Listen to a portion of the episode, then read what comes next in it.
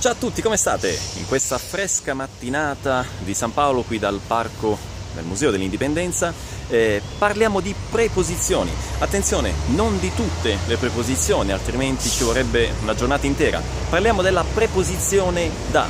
Quando si usa? Molti di voi lo sanno già, probabilmente. La preposizione da indica una provenienza in genere, ok?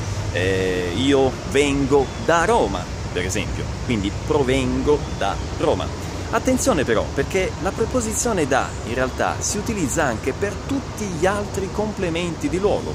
Si utilizza per esempio per indicare il moto per luogo, quindi il passaggio attraverso un posto.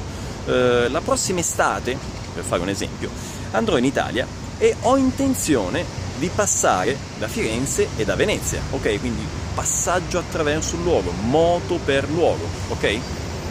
Vediamo adesso ad altri complementi stato in luogo. Io oggi a pranzo, tra quattro orette diciamo, eh, mangerò da mia suocera, ok? Cosa significa mangerò da mia suocera? Mangerò in un determinato luogo, uno stato in luogo, dove? Da mia suocera, ok? Sto utilizzando la preposizione da.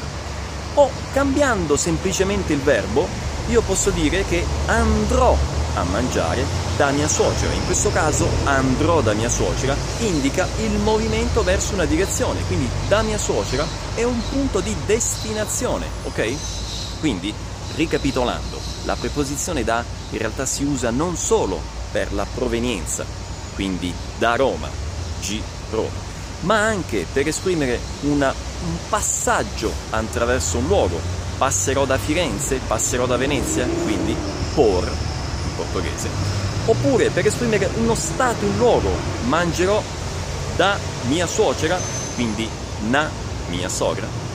Oppure ancora per esprimere un movimento verso un posto, un moto, un movimento in direzione di un posto, quindi andrò da mia suocera, quindi para mia sogra.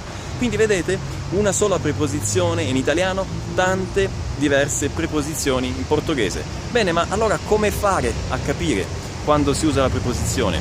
Quale preposizione utilizzare?